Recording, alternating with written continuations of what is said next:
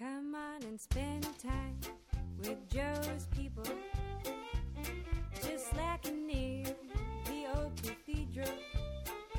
I'm so glad I'm one of Joe's people. And we'll have a lot of laughs. Get closer to the Lord. Just chill out now with Joe's people. Ladies and gentlemen of the worldwide interwebs, good evening and welcome to Joe's People. It's a Catholic podcast, but it's not totally lame. Tonight on The Big Show, Joe welcomes his good friend Lizzie Dunn as co host. They banter about Joe's ancestry, Lizzie's nursing career, and Sean Connery. Also, Joe makes a shameless plug for his new website and store, The Discerning Catholic, with quality Catholic products at very reasonable prices. Then they're joined by their friend Mary Scarpati, who has her own YouTube channel. They talk about being a happy Catholic and Mary's health and spiritual journey. And now, the man who makes me a better Catholic. Wait, I'm not saying. You're the guy who told the German bishops it seems like we haven't had a really good schism in a long time. Eh, just stick to the script. And now, the man who makes me a better Catholic, Mr. Joe Geisler.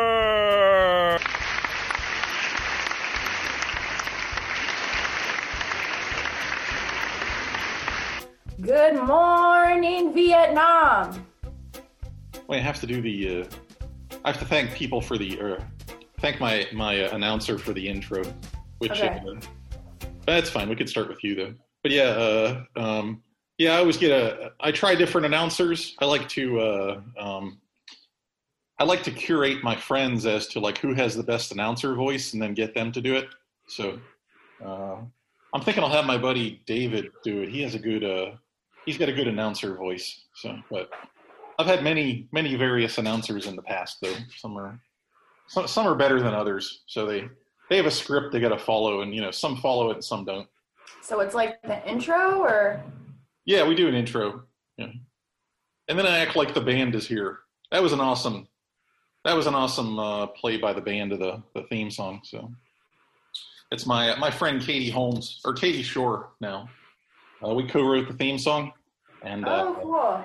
Her, her name used to be uh, used to be Katie Holmes. Then she got married, and it's Katie Shore now. But um, I had a friend who said, uh, "Oh, you know Katie Holmes?" And yeah, I'm like, "Yeah." She goes, "You- "Like the real Katie Holmes?" And I'm she like, finally escaped from Tom Cruise. "Well," I'm like, "She's like, is that the real Katie Holmes?" And I'm like, "Yeah, it's the real Katie Holmes." And uh, she goes, "Was she?" Depending on what your definition of real is, like Yeah, she's not the one that most people care about, but she's pretty special, I guess. exactly. And uh, she goes, "Was she on Dawson's Creek?" And I go, I, "I'm like, well, maybe. Like, I don't know that she wasn't on Dawson's Creek. Like, she could have been an extra, or I mean, we can't completely rule it out at this point, can we? yeah, it could have been like a production assistant. I don't know. I don't know what she does in her spare time.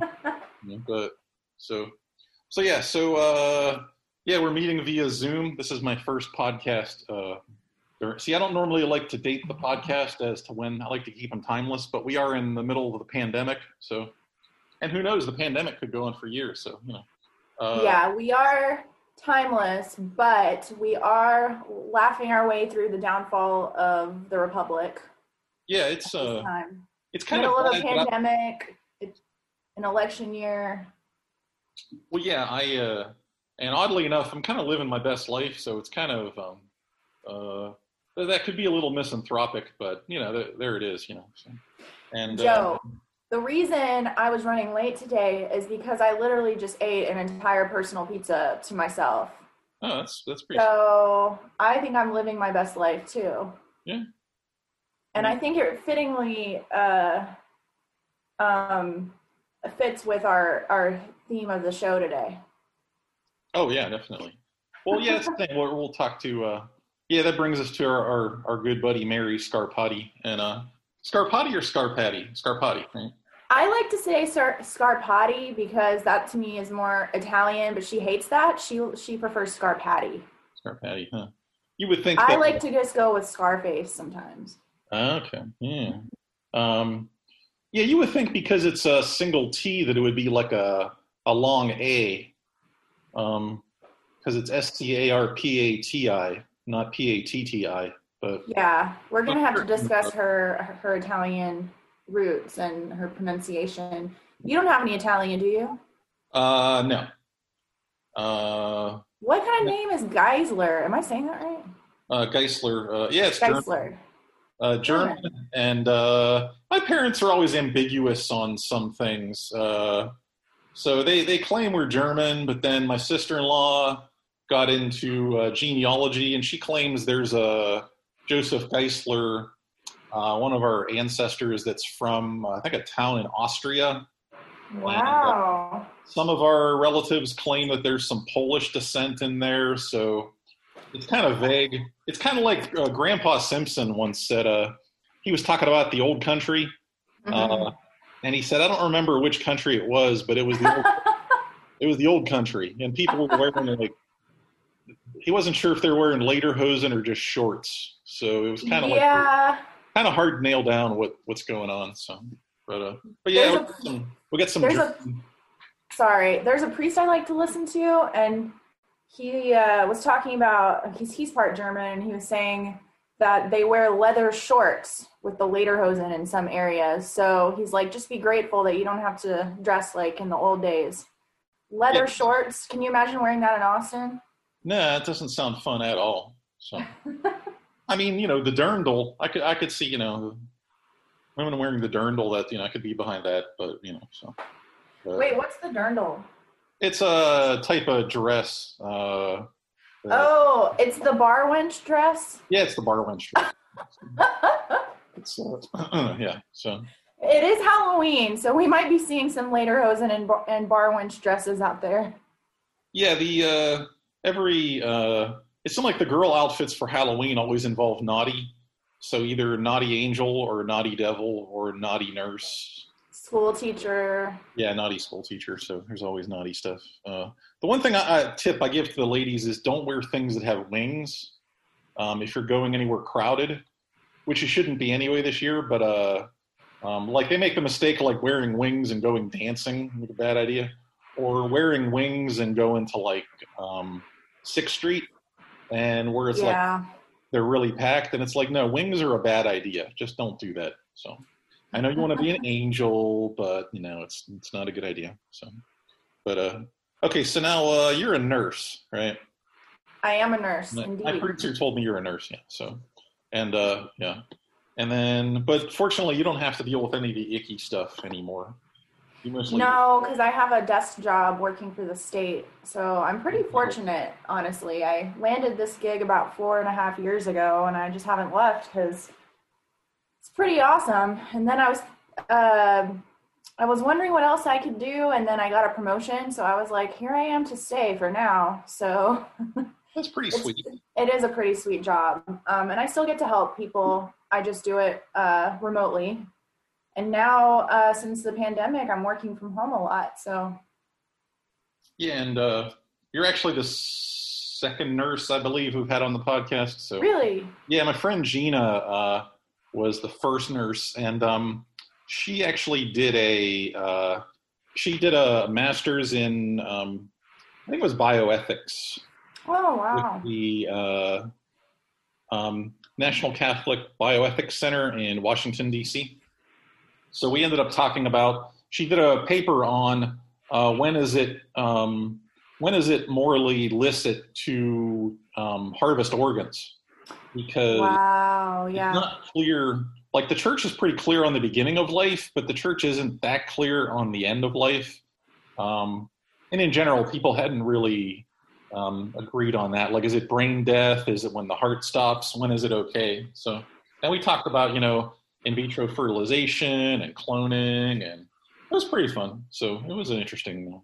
We could always talk public health or something at some point in the yeah she must have a lot of insight having studied bioethics that's really tough i'm just grateful that i kind of have my little niche and i don't have to worry about being involved in any kind of moral dilemmas for now but i think that's that's coming for a lot of nurses That reminds me of uh, um, uh, Steve Martin. He said that uh, it is a movie, uh, All of Me, where he was a guy who was uh, dealing with Lily Tomlin, and she was a uh, she was an heiress to this fortune, and she called him a peasant. And uh, he said, "I'm not a peasant just because my father didn't exploit the working man and rape the environment." And he said, "It's not that he didn't want to." Uh, exploit the working man and rape the environment, but it's just that as a barber, he didn't really have the opportunity. what movie was that? That was called uh, All of Me. All of Me. I haven't seen that one. It was a. It was not one of his more famous movies, but it was. I was always a big fan of Dirty Rotten Scoundrels. Oh yeah, yeah. That was a remake of. uh That was a remake from years before. So. Um, Speaking, oh, oh, and they just did a remake, which I didn't see the remake, but it was an all-female, like the the con artists are are women. It was like Anne Hathaway and um, a Rebel Wilson. oh, So I I don't know. I kind of wanted to see it, but I haven't seen it yet. Speaking of uh, old movies, did you hear Sean Connery died today? oh yeah. Uh, that's going to date the podcast though. I don't know. But yeah, Sean Connery. They um, some guy was talking about the accents that he uses in uh in movies. He he goes with the Scottish accent, and uh, except you know they're like, okay, so in this movie you're going to play a Russian. Uh, you're going to play a Russian sub captain. He's like, okay, I'm going to go with the Scottish accent for that one. and then uh, What like, was that? The Hunt for Red October? yeah, he's a he's the Russian sub captain with the Scottish accent, so that was good.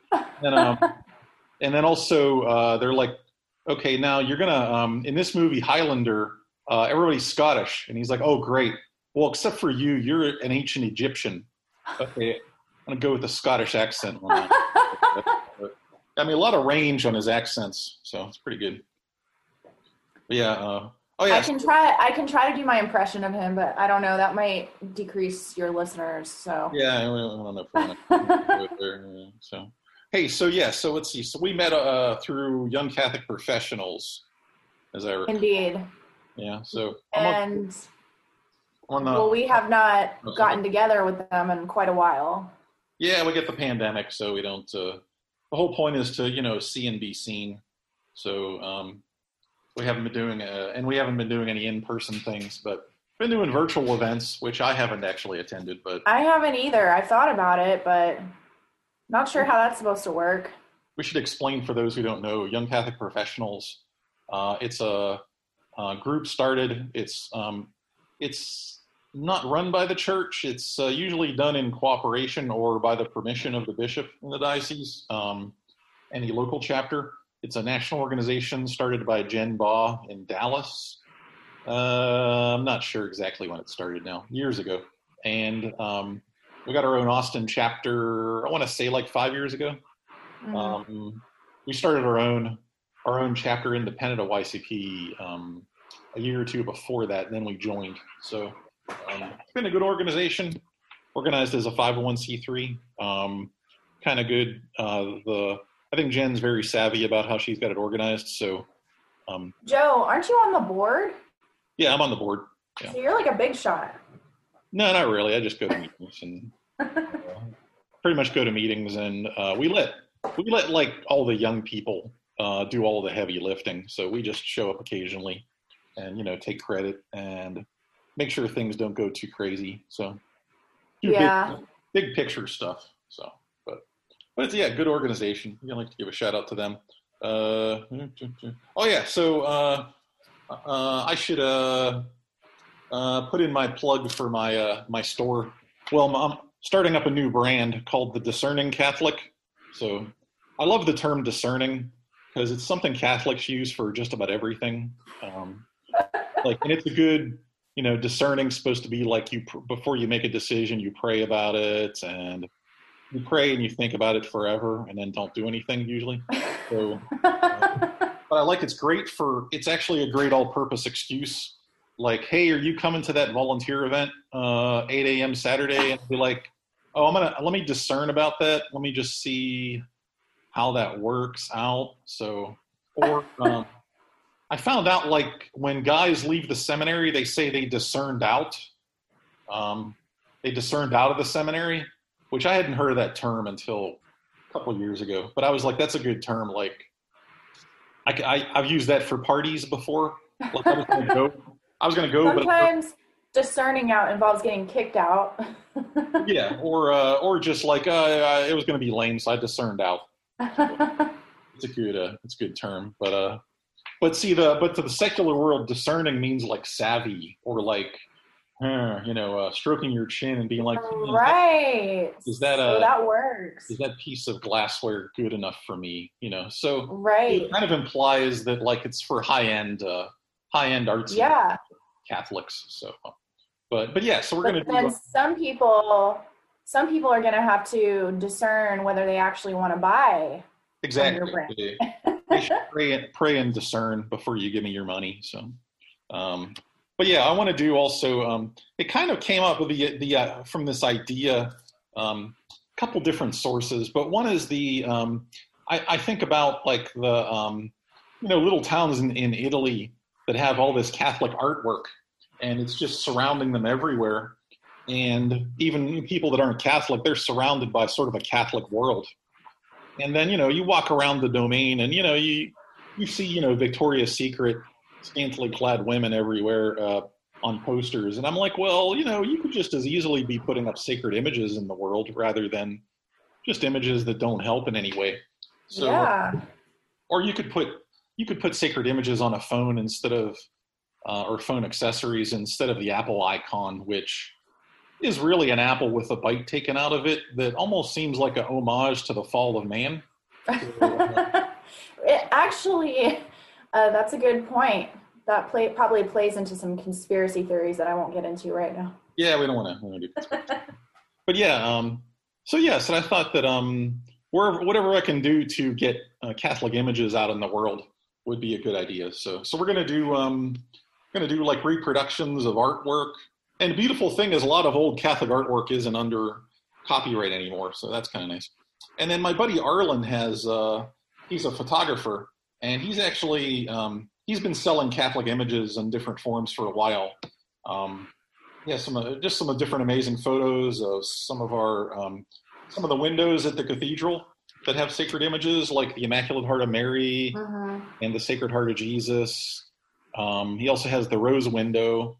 He has an amazing photo of the Eucharistic procession we did a couple years ago. We got permission to go inside the state capitol, and we did a um, benediction inside the state capitol. So he's got this amazing 360 degree uh, image. It's hanging in the bishop's hall at the cathedral, but um, uh, really awesome image Wow. of that benediction. So, um, and he actually uh, uh, he's got a couple different products he sells. So, I'm working with Arlen. Um, uh, one of the cool things he does is this little these little acrylic blocks. They're about five feet by or five inches by five inches. Five feet. Five feet would be bad, but um, they're kind of like paperweights. But you can also set them on your desk, and they're just kind of a cool little image. Um, yeah. I would love to have one of those. Yeah, they're pretty. They're pretty nice. They're all uh, high quality. And then um, I'm also working on things that like um, that go on a cell phone. Uh, I I um, have this one product that's um, it's hard to call uh, what what it's it's hard to know what to call exactly. Sometimes it's called a phone holder or a phone stand or a phone ring holder, but um, they're similar to pop sockets, but they go on a phone Mhm. and they um, uh, there's enough space to put a circular image on there, so we can slap on like a uh, the rose window at the cathedral or a lot of other different um, Catholic images. Like we're gonna we're gonna put the Chi Rho on um, one of the products. We might put the. I think my next one is gonna do the. I'm gonna do the Saint Benedict uh, medal. So, but it's getting all these Catholic images everywhere. It's kind of like. Um, Well, I might have to be one of your first customers. yeah, that'd be good. I'm always looking for looking for a customer and feedback. So, but uh, but and then um, yes, we're doing that. It's it ties back to a we did a podcast a while back on um, an encyclical called Via Pulchritudinis. It's ca- uh, the Way of Beauty, and Oh. um, it's uh, it talks about sort of how um, in terms of evangelizing, some people use logic and some people um, or people are converted by logic sometimes they're converted by the spirit but also um, they can be converted by beauty and so it, it's a lot harder harder for people to argue against beauty than it is for them to argue against logic. So, um, some people are really good about just ignoring logic, but most people will respond to beauty. So um, it's kind of a the the way of beauty is another way of uh, reaching out to the secular world and reminding Catholics of uh, of the the um, uh, the sacred world. So it's kind of it's kind of a cool. I love that, and that's such a testament to how important beauty is in our faith, the artwork, in our cathedrals. Oh yeah, You know. and that's the um, that reminds me of the Vatican Observer had a uh, w- uh, had a post about the ugliest cathedrals in uh or ugliest churches in um, Europe. So um, it was pretty awesome. It was sort of a backhanded way of saying we need more beautiful cathedrals. But my favorite was one that looked like a cube. Um, it looked like a Borg cube, and it was a, it was a church. And uh, I thought, well, who knows? Maybe they're trying to reach out to our Borg brethren. You don't, you know, you don't know. trying to trying to bring everybody in. So, so now uh, uh, we're going to interview our buddy Mary. And uh, so, how long have you known Mary? I've known Mary for a little over two years, but it feels like much longer.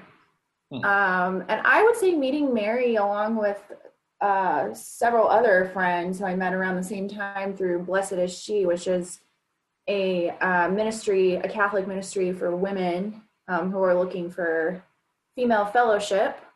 Um, it was just a it was an answered prayer for me because I didn't really have that many um, good Catholic friends especially women. And I think we all need that support. We all need um, that fellowship and people to to be there along our journey because it's so hard to live your faith, you know, kind of on an island, you know, just by yourself. Yeah.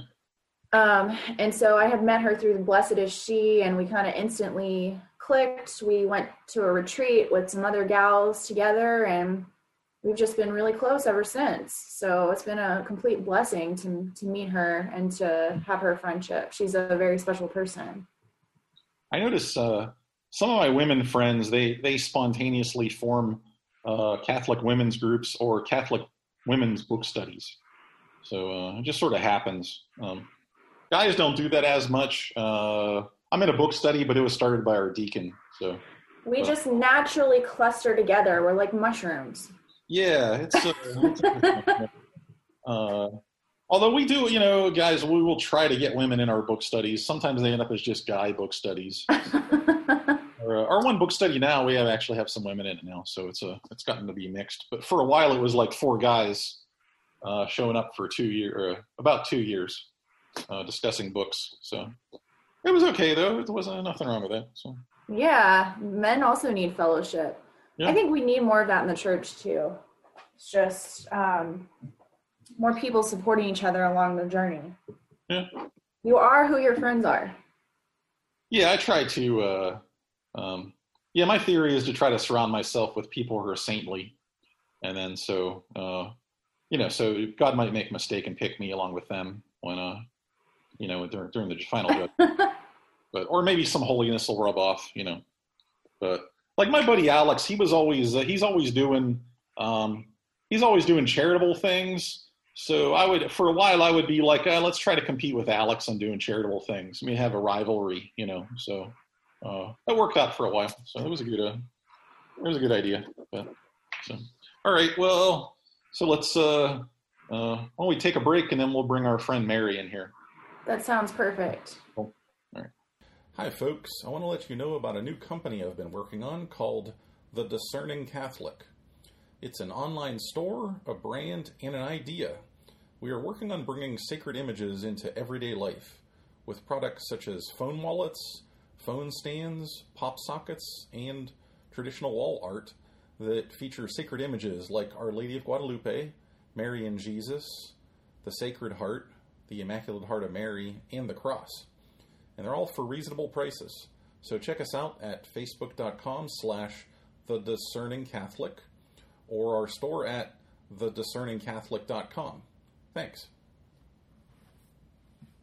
So, all right, we are back now, and we've been joined by our friend Mary.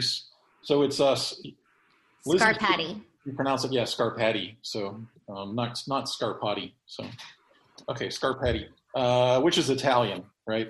Yeah, And- I'm half Irish, half Italian. Oh, so see, I was thinking. I thought you said you you uh, were from New Jersey, but uh, I was watching your podcast. You said you're you lived in New York. Yeah, I, I moved here from New York City. I was um, working on 34th Street Herald Square um, as a makeup artist, but I was really raised in New Jersey. So I was born in Manhattan, but I was raised in New Jersey, went to school in New Jersey. Um, and then uh, after college, I lived in Brooklyn. And then I also lived in Hoboken, New Jersey, which is right across the water. And I would um, work in Manhattan take the PATH train in. Okay, so I wasn't crazy. You were you you did grow up in a in Jersey then. Yeah.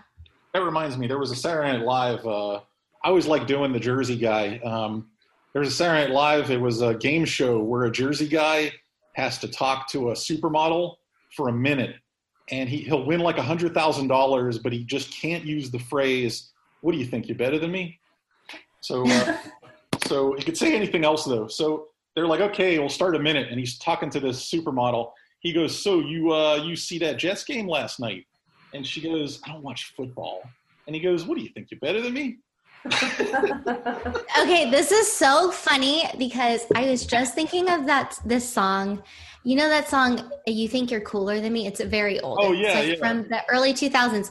My friend Megan, who is also from New Jersey, used to hate that song, and it was because guys would say that to her all the time. She's a she's a gorgeous blonde. She looks like a supermodel.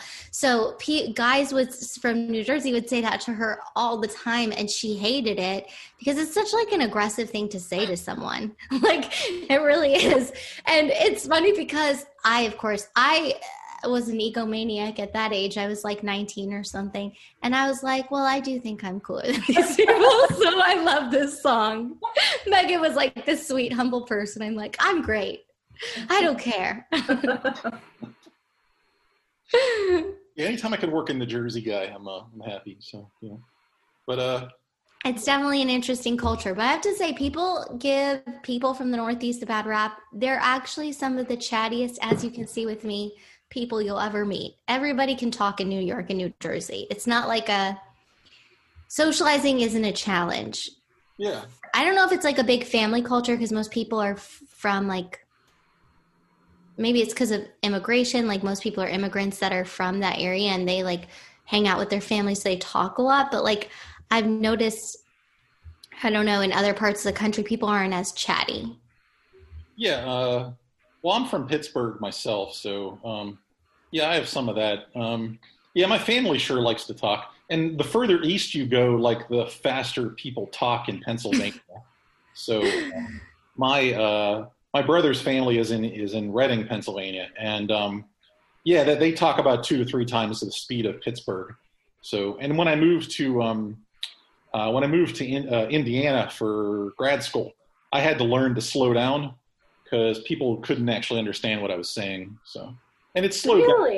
down. You, I mean, you don't talk that fast, Joe. I guess. I've been in Texas for a while now. so- Yeah. but but Texans do have um, they have various speeds because you have your you got your slow talking Texan that are like a tip Mhm. what, but then you got your Ross Perot Texarkana Texans that are like they're like here's the deal, see. So you know you got, you got some fast talking Texans too.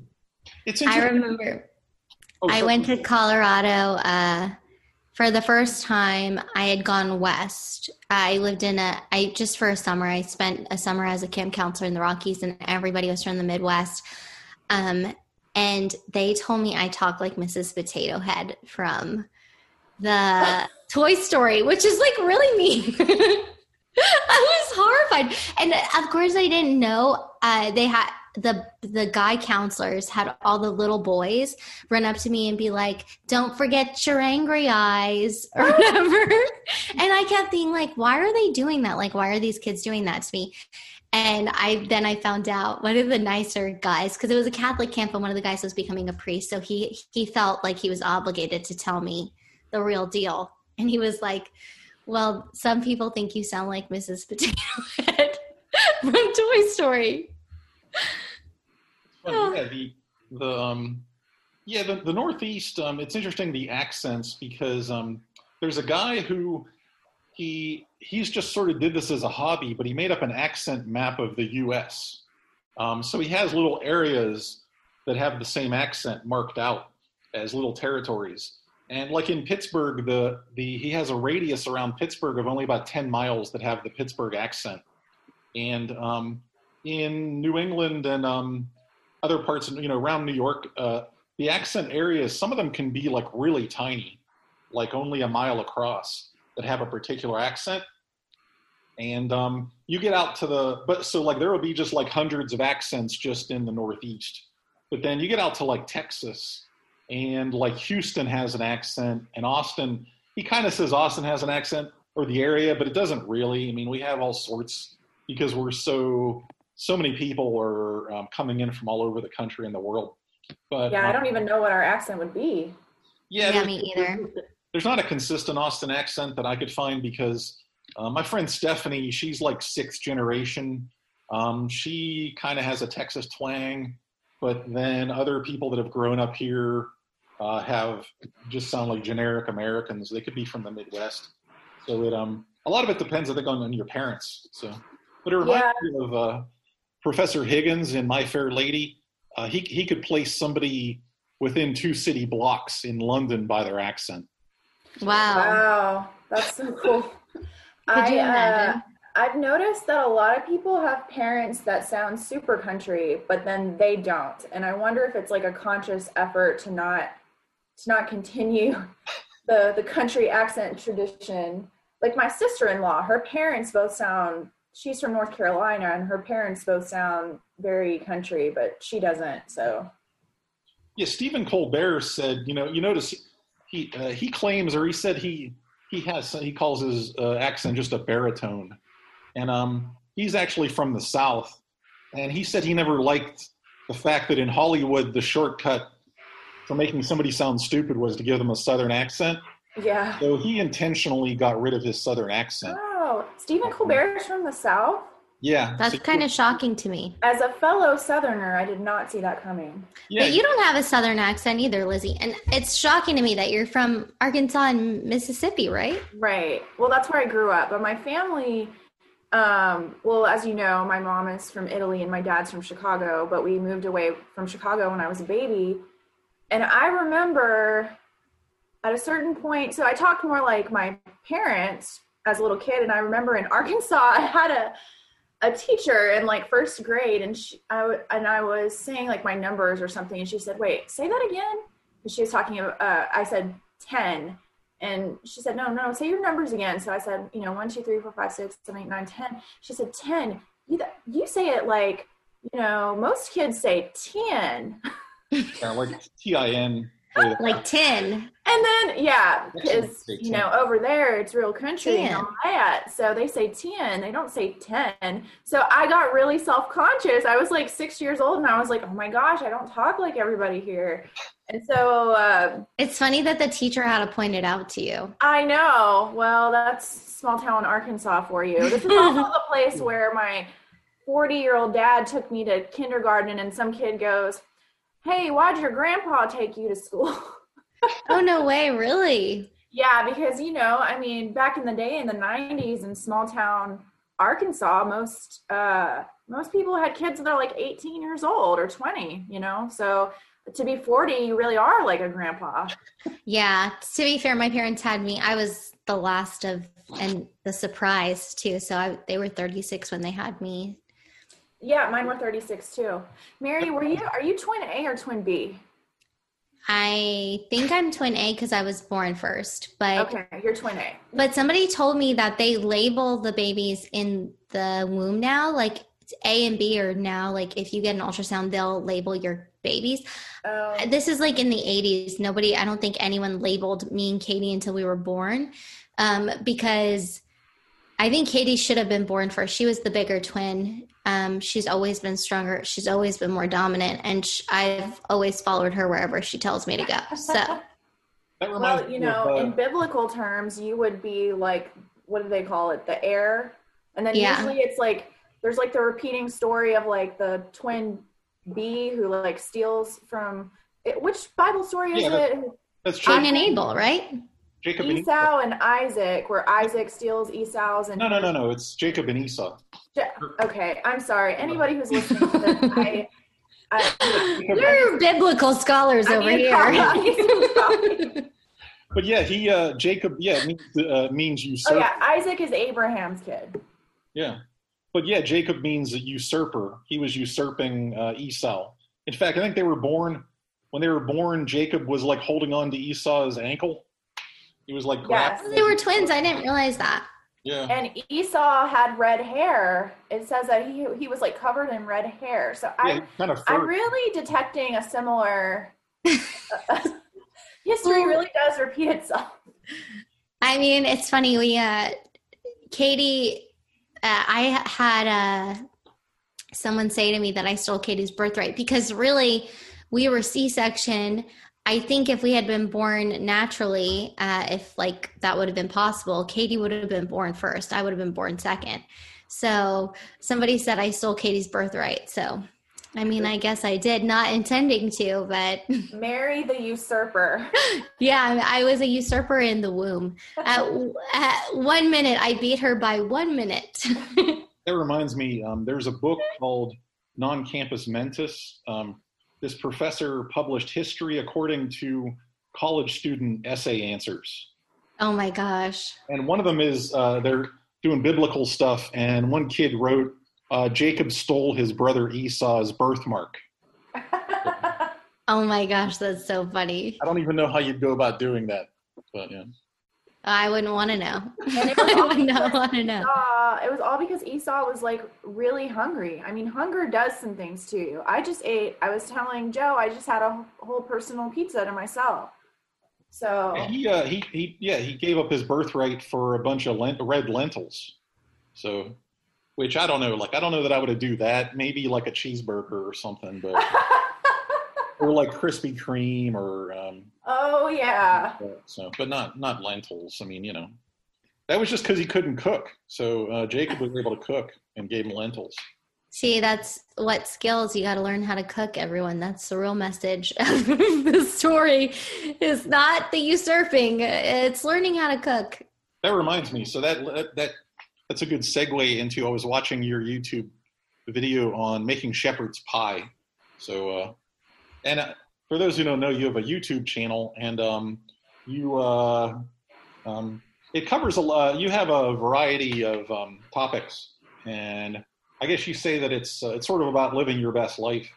And um, but yeah, I, I watched your shepherd's pie uh, episode, and um, I'm thinking I might try it myself today. Although I don't have uh, mashed potatoes, but I do have uh, sweet potatoes, so I might make a variation of it. Yeah, I've done it with sweet potatoes before too. I've done like I followed every kind of diet you could imagine.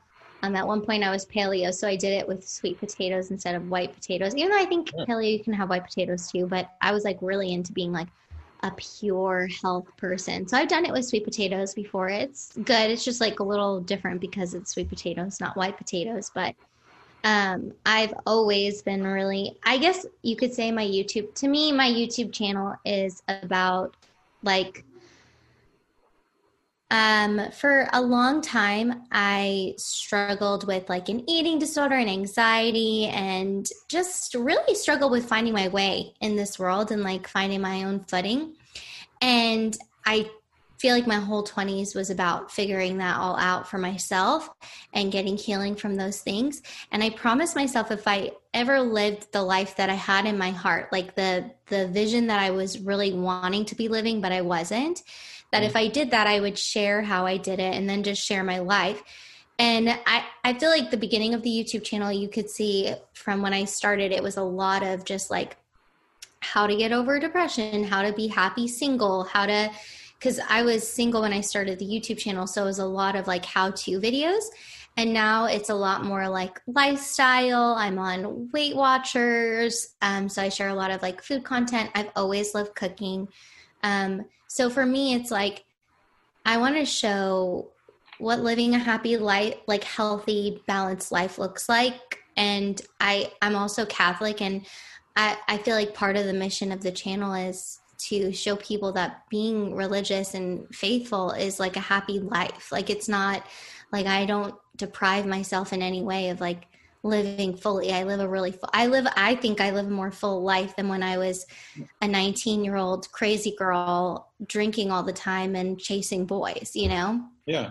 Well, that's Saint Irenaeus, right? Said that the glory of God is a is a, a human fully alive, right? So Yeah. yeah, yeah. I often do. Uh, I'll post photos sometimes that prove the Catholics aren't boring, and I'll be like, we're at a party, and I just have us like with no expression, staring straight ahead. So I try to um, I try to dispel the some of the myths that are. Oh out my there. gosh, I love that.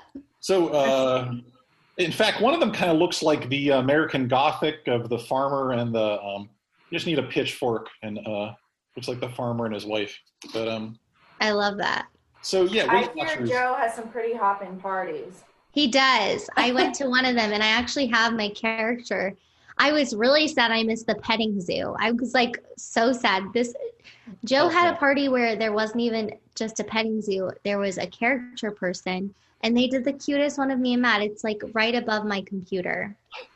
Yeah, my thing is to try to do things at parties that other people don't do normally. So and um and to kind of kind of keep the party moving. So um yeah, sometimes I'll start off with uh, Xbox Kinect.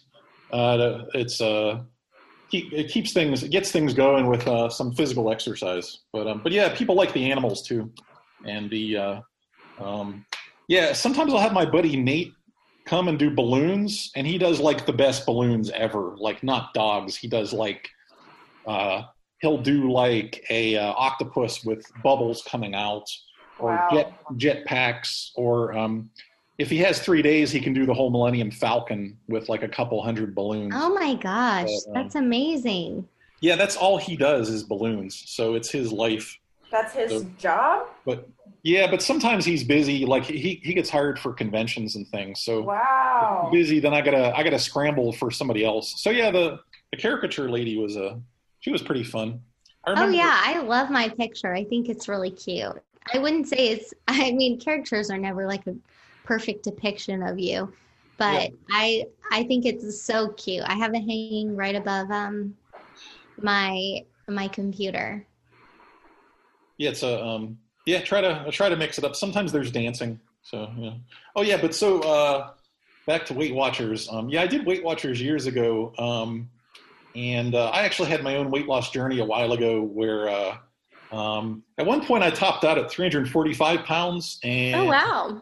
over a certain so many years i've gotten down to 197 and it was funny um, when i first started uh, at one point i was at like a 280 and i'd gotten to about 250 and i was sitting around uh, this was back when i was in um, to have the cathedral young adults. Um, we're sitting at the at a cafe me and three girls in their 20s and they're all at like near their ideal weight and they want to know my secret. And I'm, I'm like at 250 pounds and i'm like okay ladies let me tell you how to eat. And uh, they were all listening like with rapt attention even though you know i'm still like well overweight but um, everybody wanted to wanted to hear about it. But i like Well, about yeah. i don't know if they still do this but they would do uh, every five pounds they'd be like ooh can we celebrate with you? And then you get a round of applause. Um, and what i liked was uh, i took that idea and i would do is i would have parties every 10 pounds Oh, I love that. yeah, it's pretty fun because, um, well, well, the the the thing I learned is to not have a barbecue because I had a barbecue once and then I gained two pounds back. But, um, so I occasionally will do things at like Whole Foods or some healthy place. Um, and oddly enough, everybody seems to have a issue with food, even like thin people or people that seem healthy. Um, everybody and they all they all feel the need to confess all their their food sins. You know, I really feel like this is a parties. cultural thing. I really Oh, yeah. feel like Americans we have we have a issues with food. We ha- I think American the American culture has um just like an unhealthy relationship. I mean, first of all, we have a lot of food that's bad for you and then we also are always rushed. So we don't, you know, these days have like healthy family meal times as much as we used to um, you know, advertisement is always pushing like really unhealthy food on us and everything. I think because for me, I used to, um, you know, diet uh, like really hardcore in high school and be like obsessed about food and what I'm eating. And um, it was just really unhealthy. And then when I was an exchange student in France and I saw how they eat, they have their culture has a totally different relationship with food. And I would see what they would eat and I'd be like, I can't believe they eat this much. Where they eat like cream and butter and all these, you know, they eat pastries regularly and all these things that I had so much guilt about in America but somehow they do it in like this very balanced way like they don't snack that much you know they they walk they get out they exercise um, but they're not like crazy obsessive about exercise like a lot of americans are. Like they're they have very balanced approach to hiking and walking to the store or walking to wherever um, you know they're going. And um, you know they would my host mom would make a fruit pie every weekend and we would sit down every sunday and have you know a nice slice of of like really delicious pie with some fresh cream and you know these are things that like before i went there i was like oh my gosh this is like all this stuff is like the forbidden fruit. And it was like such a part of a balanced lifestyle but their their food is is like organic and fresh and um it really changed the way I, I see food because they're not they don't have like this mentality of restriction and um, somehow they just have managed to have like a really healthy relationship with food and it healed me in a lot of ways but yeah here in america i think we have a long way to go. It reminded me of uh, seinfeld. Uh, george was talking about how he can't eat anything anymore. He was always trying to diet and eat healthy and then meanwhile, he's he's doing lunch with his grandparents. He said they're eating brisket sandwiches and they're closing in on ninety. I don't know. I don't know what's going on. Yeah, it's true. I mean, I think. Well, I have to say, as far as like the like that French mentality of I think the reason why Americans are fixated on food and looking a certain way is because our culture is very dominated by images of people looking a certain way. And I think at a young age, whether I knew it or not, I made an agreement with myself that if I didn't look a certain way or if I wasn't a size zero, then I wasn't worthy of love. And I took that with me um throughout the years and it morphed into a lot of things. I think it's like sometimes we have these agreements that we think are fact without even realizing that we've made a decision. We just think that's the way the world is. And I, I had a cognitive behavioral therapist that really helped me um, confront beliefs that I had that were not based in fact. You know, like uh, there are so many we everybody walks around in the world with a belief system whether they realize it or not. Um, things they picked up from culture things they picked up from people around them their parents whatever. And then they they just go about life thinking everybody feels the same way. Yeah. Um and that's not that's not really the truth. Like you are you're just designing the world to like whatever perspective you're looking at the world is is how you're seeing it and it doesn't have to be the way you've written it to be and when i realized i something that really helped me was actually letting myself eat whatever i needed to eat and then let my body be whatever it looked like and realize that I was lovable. Men were still attracted to me. I could still go on dates and I wasn't a size zero anymore. I actually um, was the heaviest I had ever been because I had never let myself really be. And I think it started at puberty when my body started to change. Instead of just, I wish people would say, hey, it's normal. Your body shouldn't be the same size from the time you're 14 till you're 30 you know like that's that's not normal that's not healthy like just because like we've just equated thinness with health and that's not true mm-hmm. and I think health is letting your body be whatever it's going to be because we all have different bodies. We are all made differently, and our our my healthy is not your healthy. Your healthy is not my healthy. You know. Um, so me really making that agreement that I was gonna let myself be whatever and see what happened really freed me to realize that I was lovable no matter what I looked like, and I was meeting great guys and having friends and living a life and I was a lot happier too. And I and I also realized the guys that were attracted to me when I was deepest in my eating disorder were guys that were um I would I I think they I think they saw my I think people could probably tell that I was broken without me even letting them know. I think we all can sense those things and I think the kind of guys that were attracted to me were maybe more controlling type of guys, like guys that saw an opportunity. Um, and that's why I'm always very leery of someone that's interested in someone at their lowest. I know there's tons of women that have these great stories of fairy tale love where, you know, I was at my lowest and then they swooped in and saved me. But I, I, I don't know if it's just it is my life experience, but I question that, you know. Yeah. Because when I was on, I almost died from an autoimmune disease. Like this is totally separate, but three autoimmune diseases. Yeah, I was watching I- that uh, your video discussing that. Um, Yeah, I, I was really sick. I, I couldn't talk. I couldn't walk. I couldn't sit up. I started to lose my vision. I I was totally like on my deathbed in the hospital going out.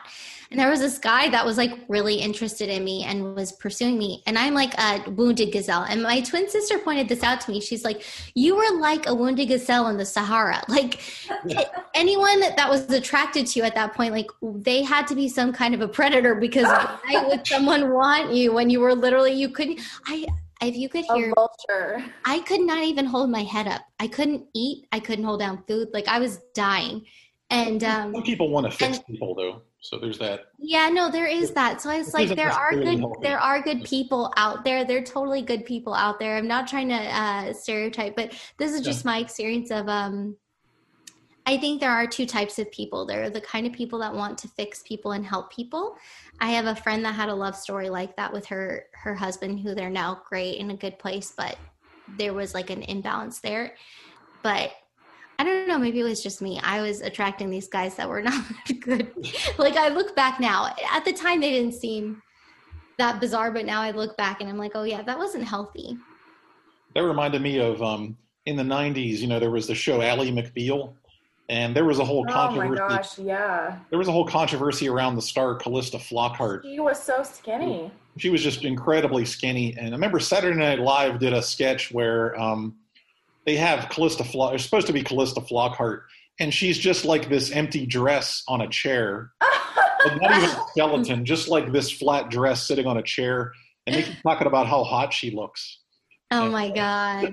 That's That so was- funny. That was so the 90s. And I think that's also like Mary and I are about the same age. And I think that's what influenced us as little girls and as teenagers because it, growing up in the 90s and early 2000s, I mean, it was like if you had one belly roll, you are nothing. Like that's kind of how it felt to girls Oh, totally. at the time. People reinforced that too. It's not. It wasn't just me. I had a guy come up to me in college, and maybe this is where that like that viewpoint was.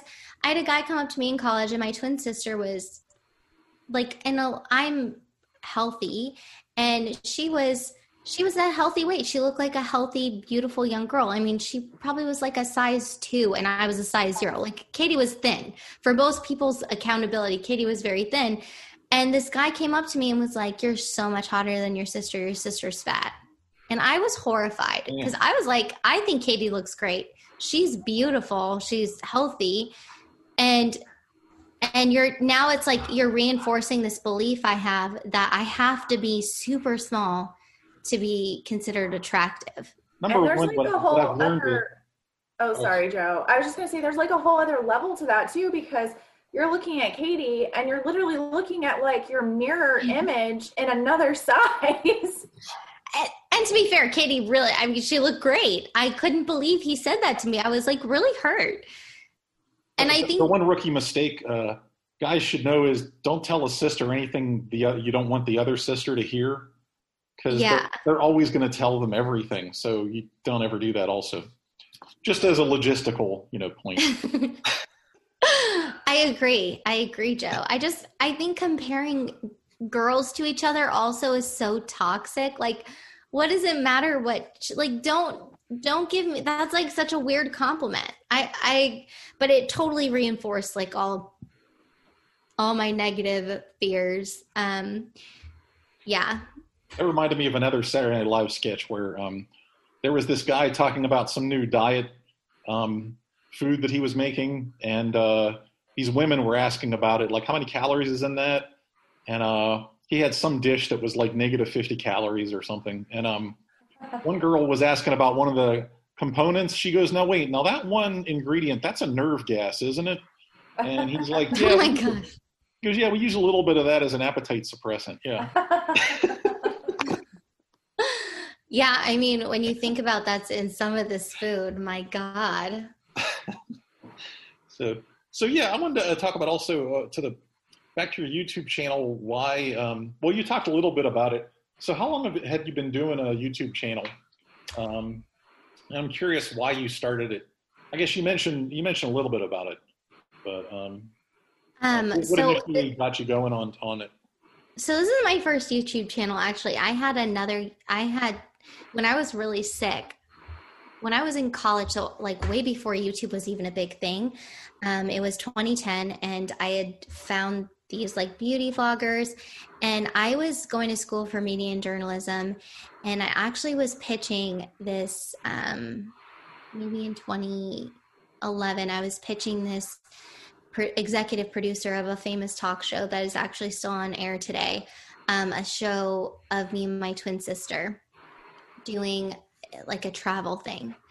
And I had like this whole marketing thing using social media, like way before any of this stuff was there. And we went through a bunch of pitch sessions. And basically, he it came to a point where he was like, "Listen, I'm not going to do anything further until y'all have an agent. You need to get an agent." And he listed like these famous agencies. So me and Katie were like, "Okay, we'll go to these agencies and reach out." Well, nobody cared about us. Nobody wanted to talk to us. Um, so so what we did was, and I guess that's probably what he knew. He wanted to just get rid of us and and that was his way of like putting us off with saying, "Oh, I'm not going to work with you until you have an agent." So the thought was, we'll start this YouTube channel and try to like build up our own base with the this these two YouTube channels and that'll help us get an agent. Well, uh, that was probably around 2012. I had just gotten out of the hospital. Actually, our first videos, I think the first video that had been uploaded on that channel, um, I was really sick at the time and it was such a disaster. I couldn't really speak. I dropped everything. It was like when I was having a good day, so I could sit up and talk. And Katie had a voiceover the whole video. But that, um, it was all about we had two channels it was way too much and a fashion blog we were doing too much and um, it was beauty and fashion on one channel travel and cooking on another and then um, the fashion blog and we couldn't be consistent and we ended up doing a lot of really cool things. I actually ended up at a executive for youtube's house party and we like became friends with this guy. Me and katie were like really good at socializing and really bad at being youtubers. So um the whole that that lasted for about two years but it was a lot of pressure and it was a lot of work and we weren't really going anywhere because we weren't consistent with any one thing we were too spread out so um I took a few years and I really tried to think about something that I really wanted to create. Because having a YouTube channel and, as you can imagine, a podcast, it's a lot of work and you have Oh, to really love it to want to keep doing it because it's a lot of work with no recognition for the most part. I So, mind- mind the interviews. It's the editing that's not fun. So. yeah, I mean, well, that's you have to find something that is actually enjoyable for you to do to to be consistent enough. So for me, I felt like a fraud doing beauty and makeup, and it was funny because I was a makeup artist. I was actually a professional makeup artist the whole time we were doing that. Um, I was a professional makeup artist in New York City and Austin. I I was a professional makeup artist for five years, six years. So and I was actually doing really well. I was a trainer for Sephora. Like I I did a lot. Um, but I felt like a fraud for some reason. I don't know, it just didn't feel like it fit me. And so I really wanted to make sure I was putting out an authentic content that I I enjoyed making. And I love cooking. I've always loved cooking. I really am in, especially during those years, trying to get my life together, find healing from some brokenness, obviously, that I was talking about earlier, healing from an eating disorder that I struggled with for 19 years. So I took those years to really figure myself out. And then I wanted to start producing content again. I always did. Um, but I just, it took time for me to be ready again. And so when I finally started this YouTube channel, which I think the first video went up in 2017, um, it was mostly just advice that I wish I had known um, for all those years I was struggling to get put the pieces of my life back together. I wanted to give people like advice that really helped me. And instead of looking to a million different people and listening to hours of content, just putting it pretty like in little perfect little boxes that people could just use and try and start those skills. And um, so that's really why it started and how it started. And then um, it's morphed into what it is now, which is I know it's not considered a good idea as far as YouTube's concerned to um, put like vlogs and um, how to and lifestyle and cooking and all this other stuff in in one YouTube channel. But those are the things I love doing. That's what I like editing. That's what I get excited about making. And for me, I've 2020 was a year of consistency for me. So before that, I'd put out a few videos and then there'd be a break for three months. And then I put out a few more videos and there'd be another break because it's really hard when you work full time and have a full life to do those things. But yeah, there might um, be 20 like breaks in my Joe's People podcasting, like you know, like you know, a year or two here and there in between podcasts. So it happens. yeah. yeah, I mean, well, that's it. There you go. Like it, it's it's a it's a full time hobby. That's the thing. It's like unless you're getting paid for it, which there are people that like make their living off YouTube. But for someone like me, it's a full time hobby, and I have a full time job and a full time life, and I'm getting married. So it's like I'm doing a lot of things. Um, so I had to. I I love this YouTube. I can't even explain it. I just love it. I love making the videos. I love editing.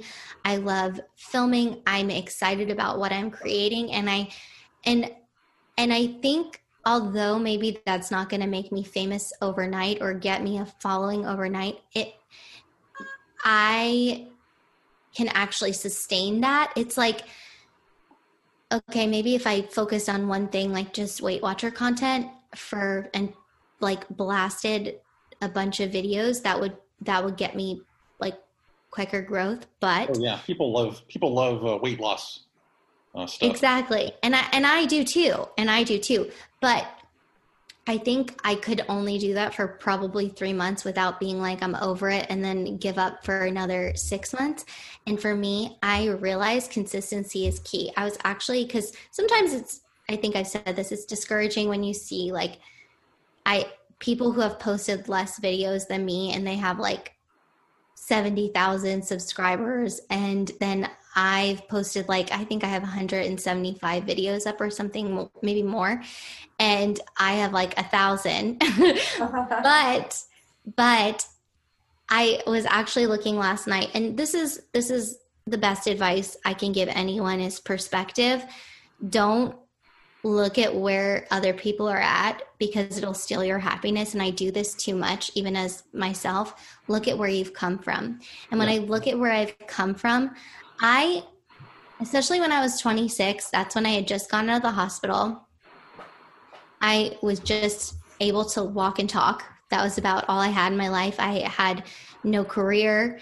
I hadn't finished my college degree because i had to leave college um, because of getting sick I had no boyfriend, no, like I couldn't pay bills on my own. I couldn't live on my own. I couldn't do anything. And now I have, now I look at my apartment, which would have been a dream to me in a gorgeous city, in a beautiful place. I have amazing friends, like, and looking looking back to where I was to where I am now, like you you're always gonna look ahead and say, Oh, I want this, this, and this. But when I look at where I am to where I was, that makes me so happy and i and i compared my numbers from last year to this year and i've doubled from all of 2019 to 2020 to october 10 months to 12 months i've doubled what i did in 2019 in 2020 yeah. so that reminds me of uh, one of the themes you had in one of your uh, uh, in one of your podcasts about um, uh, small shifts in your life hmm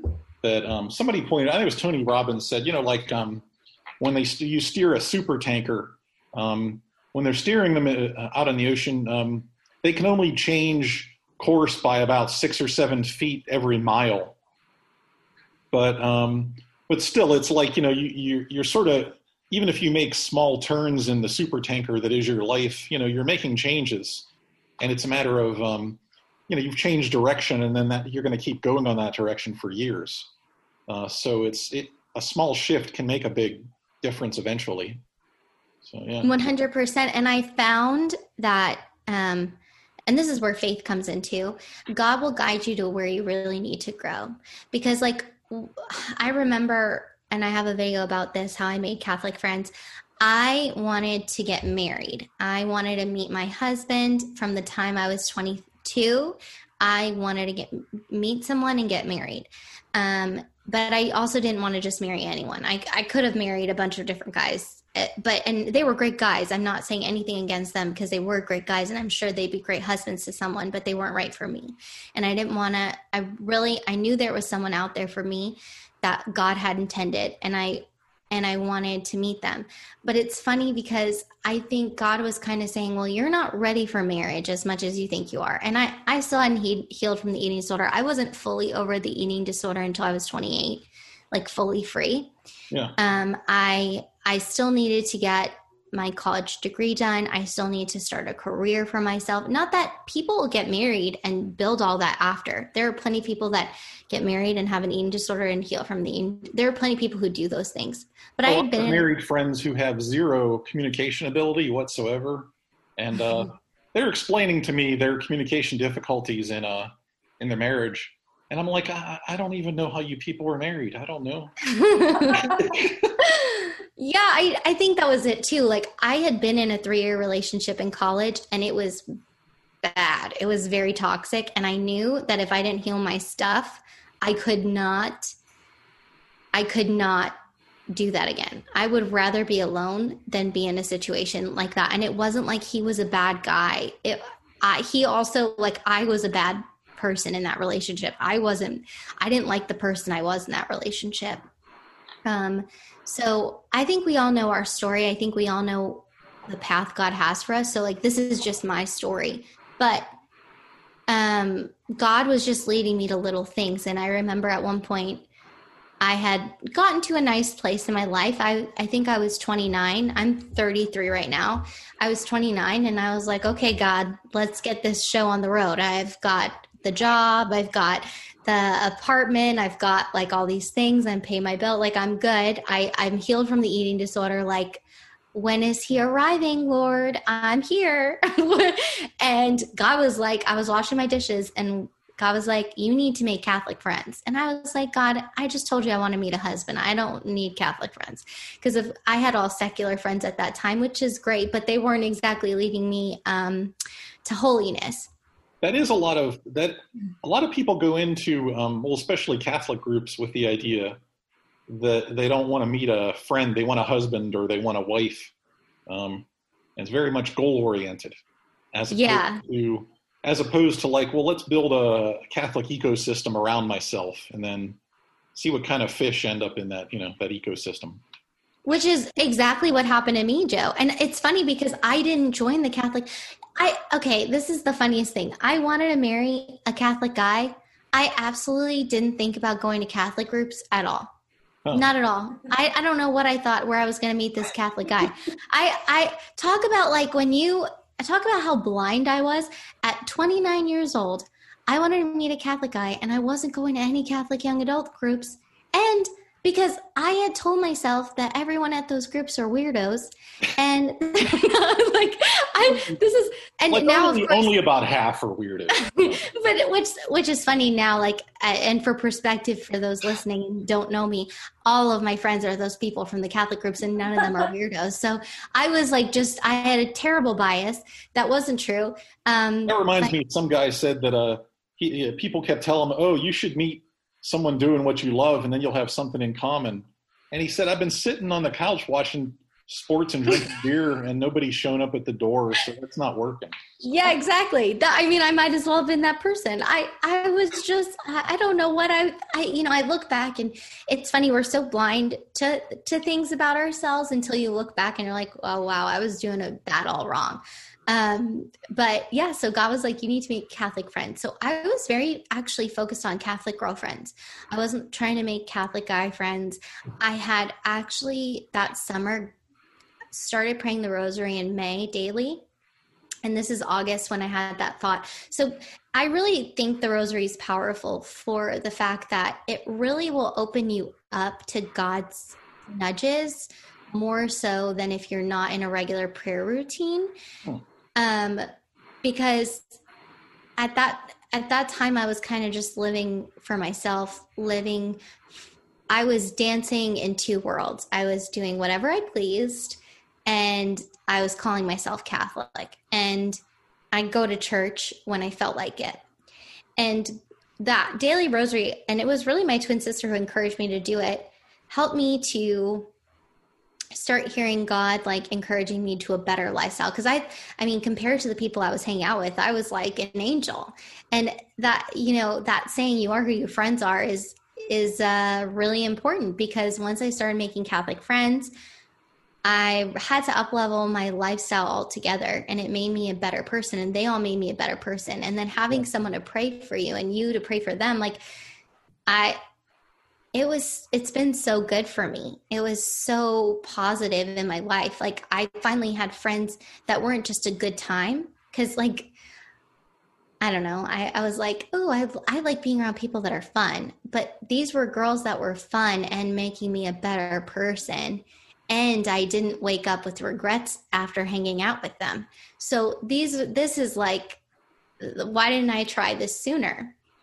And I'm grateful. Of, uh, my um uh, you know, my secular friends might say something like, "Oh, life's awful," or uh, you know, they'd sort of be whining about things, and then um, it's always interesting having Catholic friends that say things like, you know, "Please pray for me." Yeah, which are like totally different, totally different perspective on things. And it's funny. Um, so uh, John Boehner, you know, was Speaker of the House, and um, he met the Pope, and Pope Francis asked him to pray for him. You know, and later he was just John Boehner was just bawling, um, saying, I, I, can't believe this man asked me to pray for him," and uh, uh, he ended up, you know, uh, resigning. Actually, uh, I guess he got some kind of perspective out of that. But um, uh, I thought, wait, that that's like Catholic 101, or like that's a rookie Catholic thing is just to ask somebody to pray for you. I don't know why he's he was impressed by that. Like my friends do that all the time. yeah, I mean, I guess. Well, the thing is, if you just don't meet people that are like that, like it's amazing. The as I was saying with perspective, the world you live in is the world that you surround yourself with, the people you surround yourself with, the what you're doing, and if you're if you're always finding people that are the same, your life isn't going to look the same. You really have to, your friends are a significant um, aspect of the life that you're living and what you see the world to be. And I'm yeah. so grateful that I found Catholic friends because it really did help me find just help make me f- make healthier habits. And i stopped going to the bars as much. I stopped getting wasted on saturday nights. I i really i don't know it really helped me and it was such a blessing and i'm so grateful god put that on my heart. And then as you guys know um, i met my fiance through those catholic friends. I think i had been in the group like a year and a half. So that's why sometimes god asks you to do something that it seems like a left when you're trying to make a right but the left actually is the shortcut to where you want to be yeah Mary, I'm curious. When you said that you were kind of in this place where you had all secular friends, you started praying the rosary daily, and then you had this epiphany that you needed to make Catholic friends. Where along this time did confession come into play? That's a good question. I'm trying to think. I don't even know when I. I, I have to say, at that point, I, I was kind of living like I was going to church on Sundays. I was trying to make every Sunday. Um, and I was going to confession at that point before the, the friends thing. Um, but it's like confession's great, but if you're not making new habits, if you're not making better choices, it's not gonna fix everything. God can wipe a, give you a clean slate, but it it's like when a cleaning lady comes to your house. If you're a messy person and you don't stay or like learn how to be organized and clean, doesn't matter if someone deep cleans your house, you're going to mess it up eventually. It's like those hoarders episodes. Like if someone those people like reorganize these people's houses and get it to the place where they they can walk through their home and then next thing you know if they don't heal the underlying issues that created the messiness it's it's just going to get messy again. Like i i believe that we have free will because god can only do so much for us. We have to god can give us the grace but we have to take the action. Yeah i, I always uh um i recommend confession to people partly because uh it's it's sort of like free therapy in a way.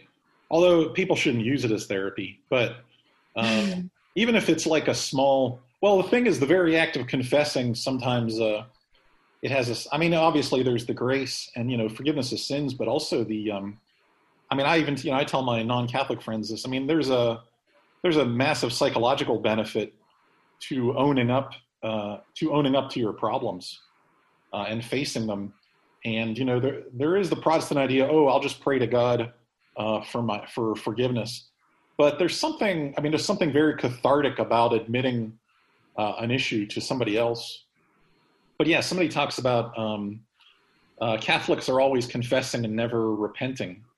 Um, but yeah, it is. It, it, also is a matter of yeah, like are you changing you changing the habits that caused the sin in the first place? So, but yeah. I mean, not to take away from confession. I mean, I I agree with you. Like confession's super powerful and beautiful. Um, and I do think those graces eventually help me change too. I think being in the sacraments, you need grace to change. You need yeah. God's grace to change because without it, and as I said, with like the rosary and the confession and going to mass those those graces even probably going to mass before i started praying the rosary those graces like build upon each other. But your sins build upon each other too. And if you're yep. still making the sin sinful choices that you're making and living in those sins and you're never going to be perfect but like some some behaviors are worse than others and we all know that. Um and if you're surrounding yourself with people that are telling you that the sins that you're committing aren't a big deal that that is going to make it hard to change. It's going to make it very hard to change. And i have plenty plenty of like secular friends still. I love them. But i think you need a mix of both. You can't you can't just go through life trying to be the only one doing right when everyone's telling you wrong is totally okay. Yeah. That's a very lonely place and i've been there. It's a very difficult place and it's you know you just can't do it alone. Not without i mean you can with god's grace but it's very difficult. Yeah. It reminds me of st francis de sales in introduction to the devout life. I mean he talks about a lot of this about having um, about friendships that are to- basically toxic or friendships that are holy. And um, i like he even has the idea that um, that even if you you um, are worried about your reputation um, that that's vanity but that still could be, uh, if nothing else, restrains you from sin. Worrying, being vain, and worrying about your reputation could actually be the last thing that stops you from sinning. Um, mm-hmm. So uh, he kind of there's a lot of interesting psychology about that. But um, yeah, except I think that we live in such an upside down world now, Joe, that it's like back then some of the things that people would be ashamed to do or to admit to doing as far as sin, now people are proud of. And they oh yeah. Well that's why you need a well, that's why you need a catholic world around you that can uh, yeah. they can shun you if they need to you know so it's excommunicate. Yeah i mean i think that's and what's nice about um the community that we found is that no one is a perfect person i think that really scares people from christian community and catholic community is that you will find people there that according to them, have never committed a sin and that are perfect people. And that can be very off putting, especially when you've been away from the church, like I was, and wayward in many ways. Um, it can be very like, well, I'm not looking to be judged. I don't want to feel like I can't relate to these people.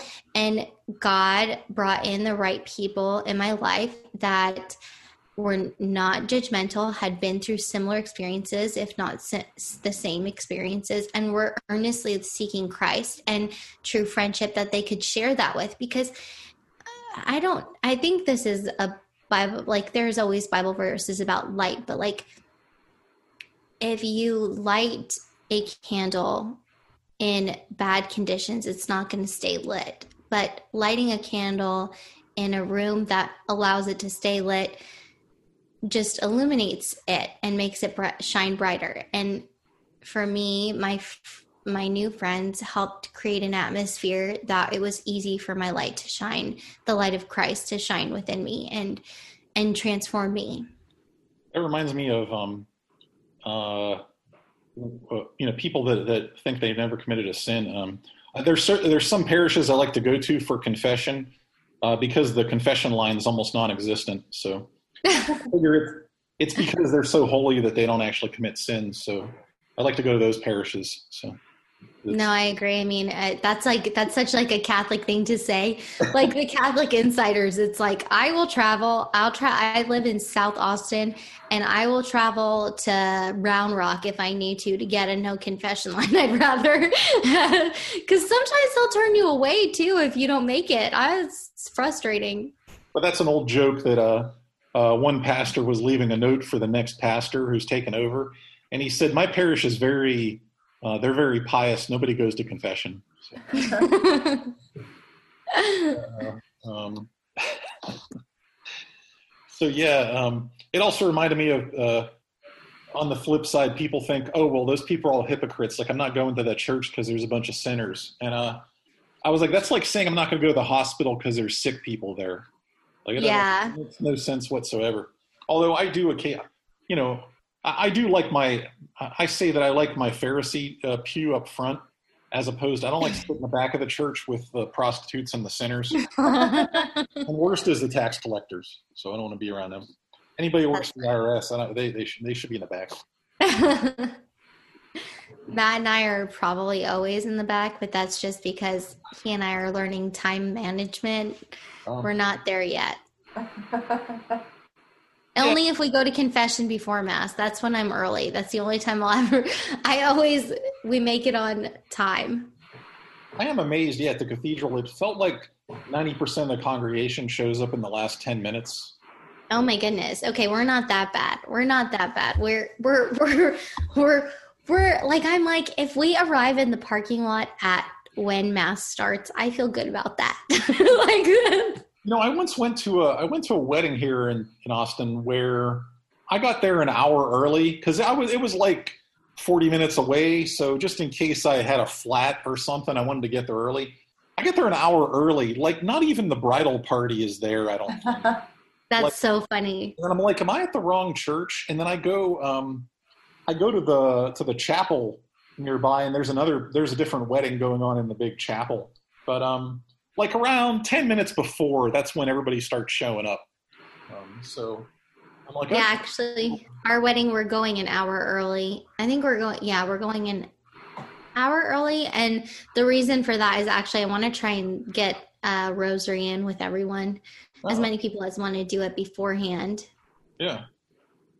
So, Joe, you can join our rosary group when you show up an hour early. yeah, I gotta have something to do. I can't just be on my phone, you know. Yeah. Um.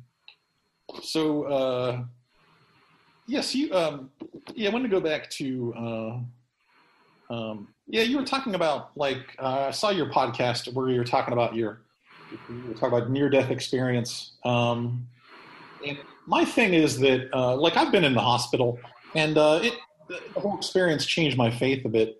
And that's the thing is that um, when people tell me, you know, they believe, they don't believe, they're atheist, whatever. I'm like, you know, I don't really believe you know what you believe until you've been in the hospital or you've tasted mm. your mortality. Mm. And like some people don't do that until they're 70 or 80.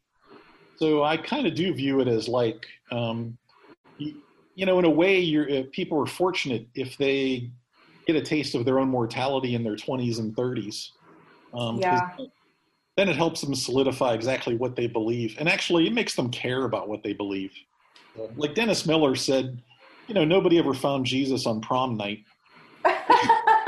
Like you know, things are going well. You know, people don't tend to um, uh, desperately cling to God, right? So, um, Yeah, I mean, feel like they're invincible. yeah, Yeah, I, I have to say, I mean, I'm so grateful. I think that experience made me a totally different person and um, broke through some of the noise that was in my life. I mean, I feel like that video, I look back on filming that video and I didn't do a great job of explaining everything. I think I was like a little bit long winded. I, and it was more because it was, I mean, for a long time, it was really painful to talk about. And I had never talked about the experience publicly before um, to put on the internet. I had only told a, a few people in my entire life the whole story um, because it was a painful experience. And, you know, it's one thing to, you know, it's easy for me to tie it up in a bow now, but when I was going through it, it was like a full on nightmare because the doctors told me that it was in my head that because I had a history of an eating disorder that I was um basically making it up, making up all my it was like depression. And I kept being like, "Listen, I know depression. I've been depressed before. This is not depression. I cannot get out of bed." There's like one thing I don't feel like getting out of bed. I'm sad. I don't want to get out of bed, but I physically cannot get out of bed without feeling like the world is spinning and I'm going to collapse. Like I can't even take a step. I can't walk straight. I got pulled over so many times in the period of me, like it was all in my head, because I couldn't drive straight because of my equilibrium had gotten thrown off from this lack of sodium in my body. When I have Addison's disease, I have Addison's disease, celiac disease, and um, hypothyroidism. So my um, sodium, part of Addison's is your sodium isn't in balance anymore. So my equilibrium was totally off. I still don't have the balance. I used to be a cheerleader and a flyer and they'd hold me up by one foot and I'd be able to put my foot to my head and do all these tricks and all this other stuff. I I my balance is horrible now. Not not I mean it's not horrible to a normal person, but what I used to be it it's not even close.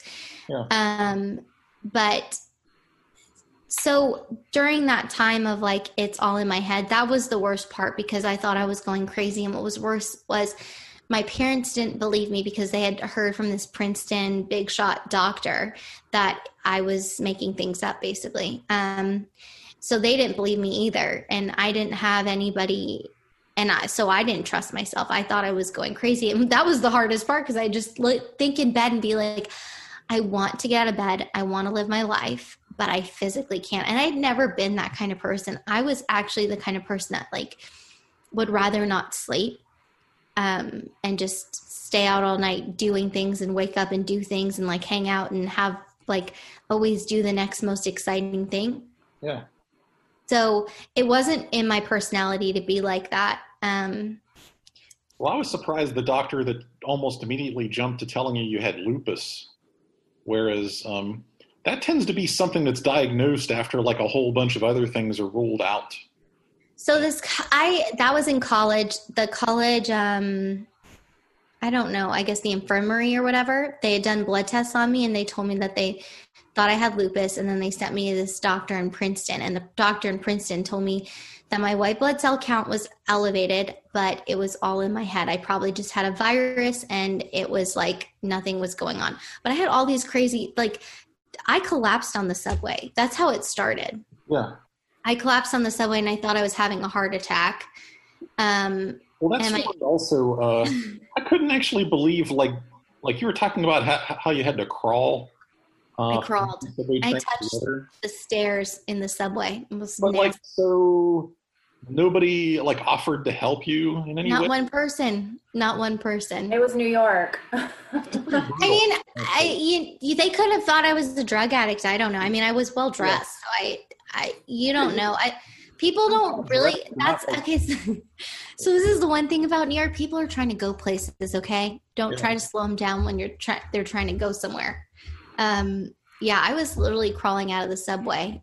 Um, that that to me, talk about you were just like in survival mode. My ears, my heart was beating so loud I could. That's all I could hear in my ears, and I um my aunt and uncle god bless them they're such good people like they took such good care of me i my parents lived in florida my aunt and uncle lived in brooklyn i was living with them at that time and um, they picked me up from the subway and they my uncle's a chef so he just immediately assumed i hadn't eaten enough that day. Oh, so yeah, he's trying to like for he had made me like uh, he made me gluten-free pasta from scratch and um what's that shrimp scampi? He made me shrimp scampi like who makes someone shrimp scampi as like an emergency meal? He's trying to force feed me shrimp scampi and i'm like i ate already. That's not what the problem is. And my aunt gave me orange juice and i drank that and i passed out and i slept for 15 hours but it made the the heart pounding and the the horrible like slipping away feeling that i was getting stop and I, I don't know what that was still to this day. I don't know if i was just having like a really bad drop in low blood sugar. That's another p- thing that's part of addison's. Um, but orange juice seemed to really help in the beginning as like a band-aid um, for those symptoms because it, it was happening more and more often but i knew what that was felt like so i would drink orange juice and i'd be okay.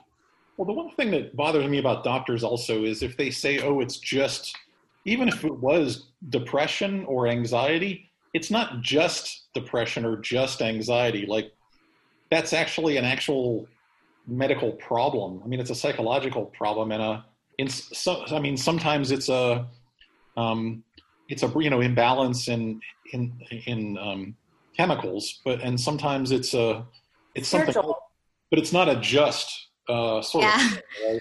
like and also there you know there's a i mean and many medical professional professionals under i mean they understand the tie between the medical and the psychological.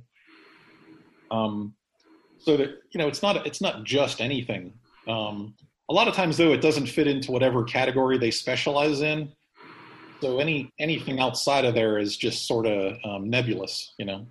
Yeah, I think that was it. I think he saw me as a young person. I was only 23, and that I had all an eating disorder history. Even though at that time I wasn't active, so although I had an eating disorder for 19 years, I didn't have it always. Super, it wasn't always like really active, um, and it also manifested itself in a lot of different ways. Like um, during the time I was sick, I wasn't actually symptomatic at all mostly because all my energy was trying to be kept alive. It's amazing when when you're dying, it's like you I don't know, at least in my experience, I I wasn't thinking about anything but trying to stay alive and trying to figure out what was going on with me. Yeah. Um I got to the point by that summer, so that was the fall. The f- I collapsed in the summer on the subway.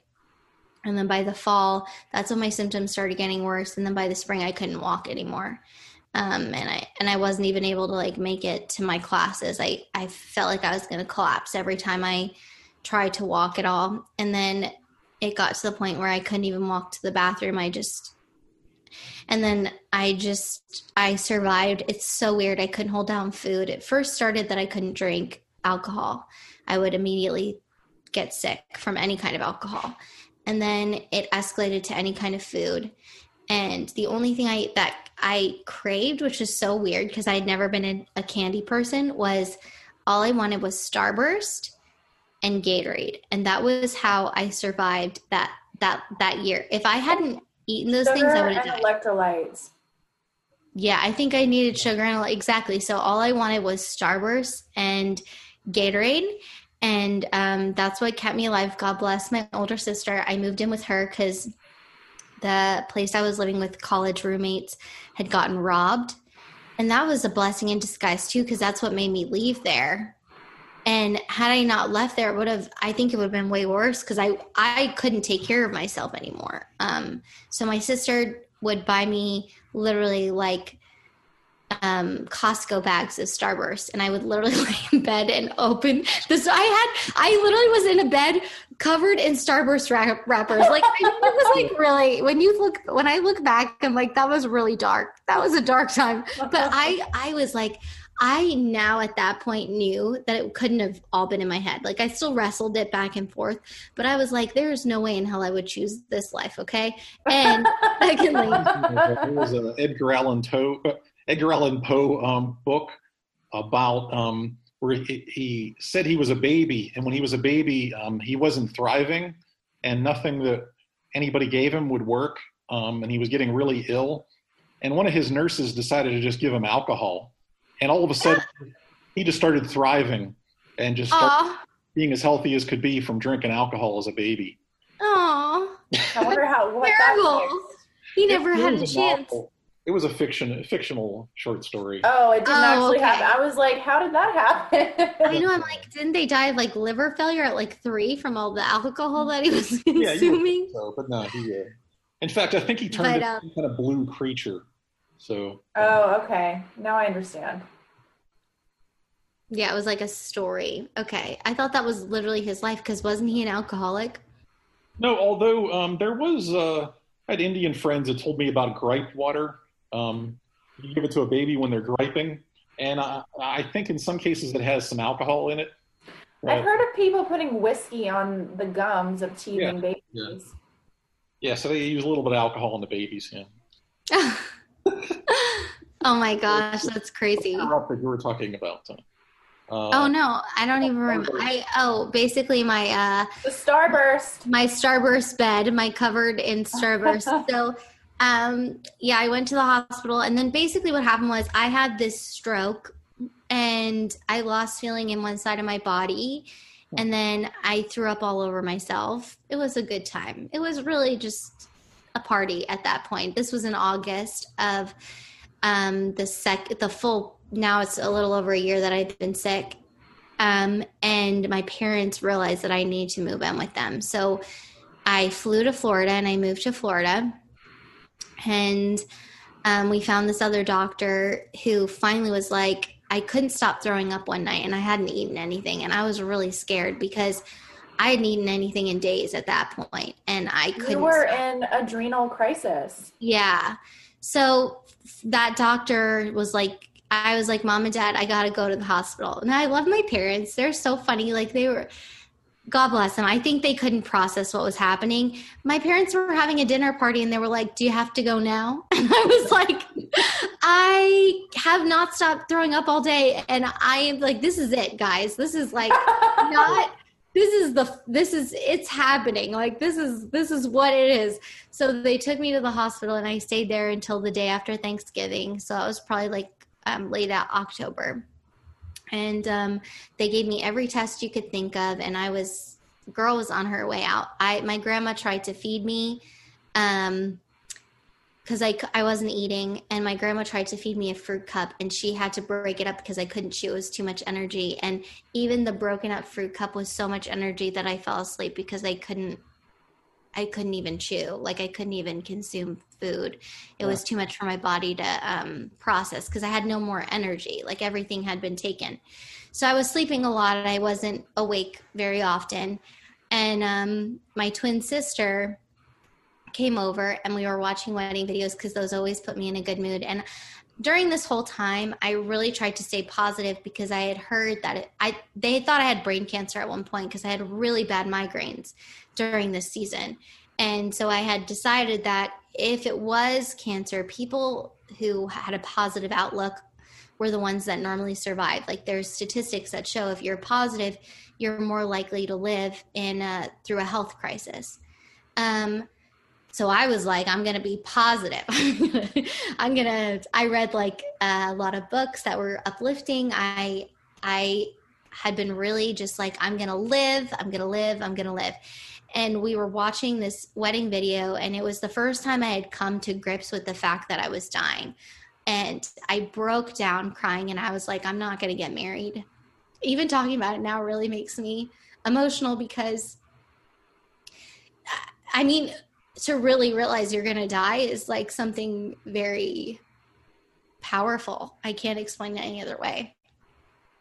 And I in that moment- side, you don't have to worry about wedding planning though. I know, I know, right? Well, actually, I'm I'm very much enjoying it now. This many years later, I that I actually am, which is such an amazing thing. Uh, so yeah, I it really hit me, and I it was the first time I had realized and accepted that I was going to die, and um, God just came in came in in like a flood, like a light. It was really intense. It was a full light. I felt this warmth all over me. I felt God come over me and say, You're going to live, and everything you've ever wanted is going to come to pass. And I remember being like, Everything? And God just, it wasn't a picture, it wasn't a movie. He showed my heart. I don't know how to explain it any other way. He just showed me that it was all going to happen. All these things that I had imagined in my life to become it was going to happen and I was going to live. And the next day they figured out what was wrong with me. They pumped me with steroids and I was screaming like I was like, I'm alive. God healed me. My dad was calling me Lazarus. I was like, I'm alive. And I could sit up, I could talk. I I was eating like I ate so much. I gained 16 pounds in two weeks. Okay. I ate like because I hadn't been able to eat. So I ate like as if as if I had never eaten before. and it's really just like a, a miracle when I think back on because I, I could have easily died. People die from being undiagnosed all the time. Like people, I I could have died, and sometimes I'll hear a story where a young person died from like an undiagnosed thing that was like very unexpected, and I think, wow, it's amazing that I didn't die. Like it's it really is because I think I probably had a day left in me to be alive and they they found at the nick of time. I had such low blood pressure that they could not believe what they were reading. Like the doctors would always they were really worried about my blood pressure because it was so low. And um praise God, I mean, I and and I'm now planning my wedding. Uh, how many years later? What, seven years later? I'm planning my wedding and I'm getting married. So it's just, it's amazing. Like, even now, it's just such a good thing to me. It's, I'm so grateful. Yeah, I often think about, um, yeah, the times, uh, some people call it, what is it, being hit, hit, being hit with a two by four upside the head by an angel or something like that. But um, mm-hmm. I, I think about like the, um, you know, uh, St. Paul being knocked off his horse blind on the road to Damascus. And, uh, uh, you know, I, I, yeah, I've had, um, I've had some, some ex- similar experiences of, uh, yeah, being, being struck off my horse to, to the point where I tell God, I'm like, you know what? I'm good, God. I'm, you know, I got the message. I'm no more, no more of those needed.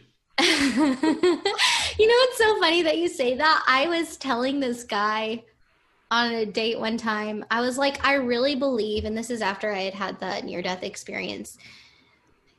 God gives you a lot of opportunities to wake up in your life and make good choices. And He can do it like a gentle whisper, like He did with me making Catholic friends, like you need to make Catholic friends or if like he he does it in the whisper but if you don't hear the whisper he'll get louder and louder and louder and try to create opportunities for you to wake up.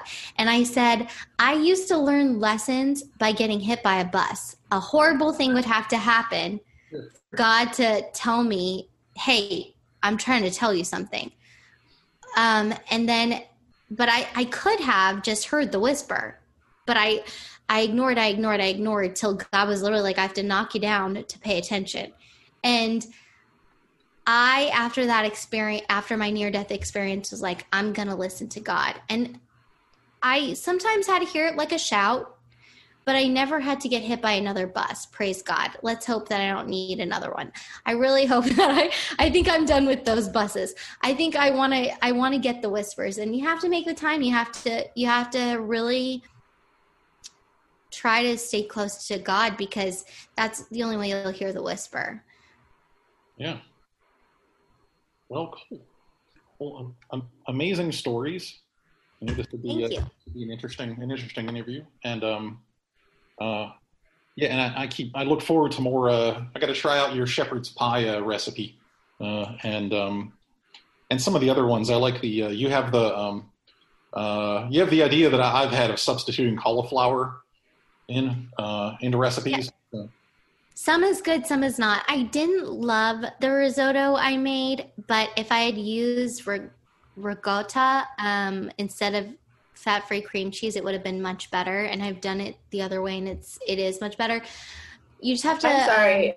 Fat-free cream cheese sounds like an abomination. Let me tell you, actually, it's not that bad in certain things, but you have to buy a good brand because I make this Southwest stew or whatever. It's like a creamy, yummy um, Southwest like soup, and I like soup extra thick.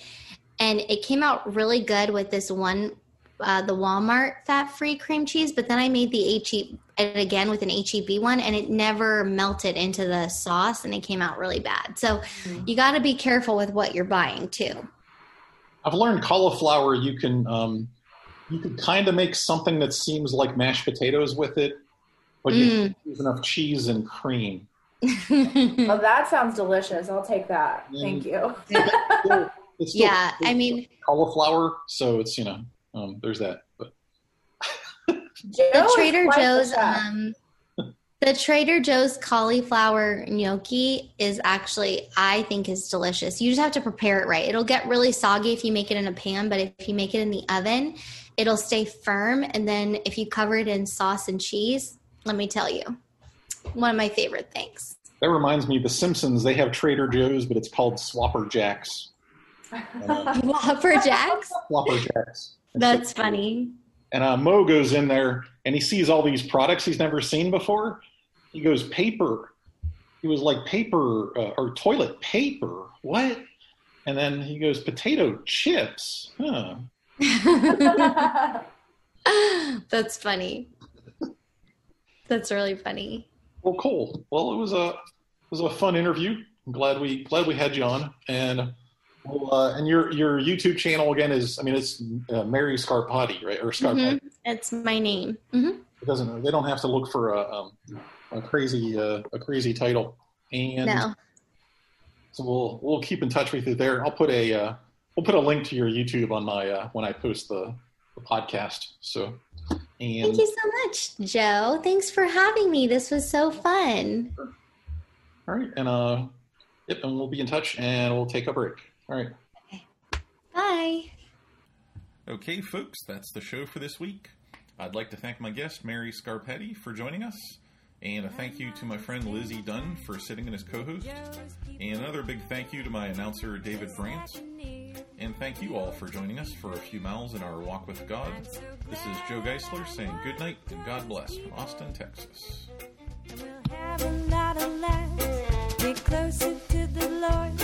Just chill out now with Joe's people.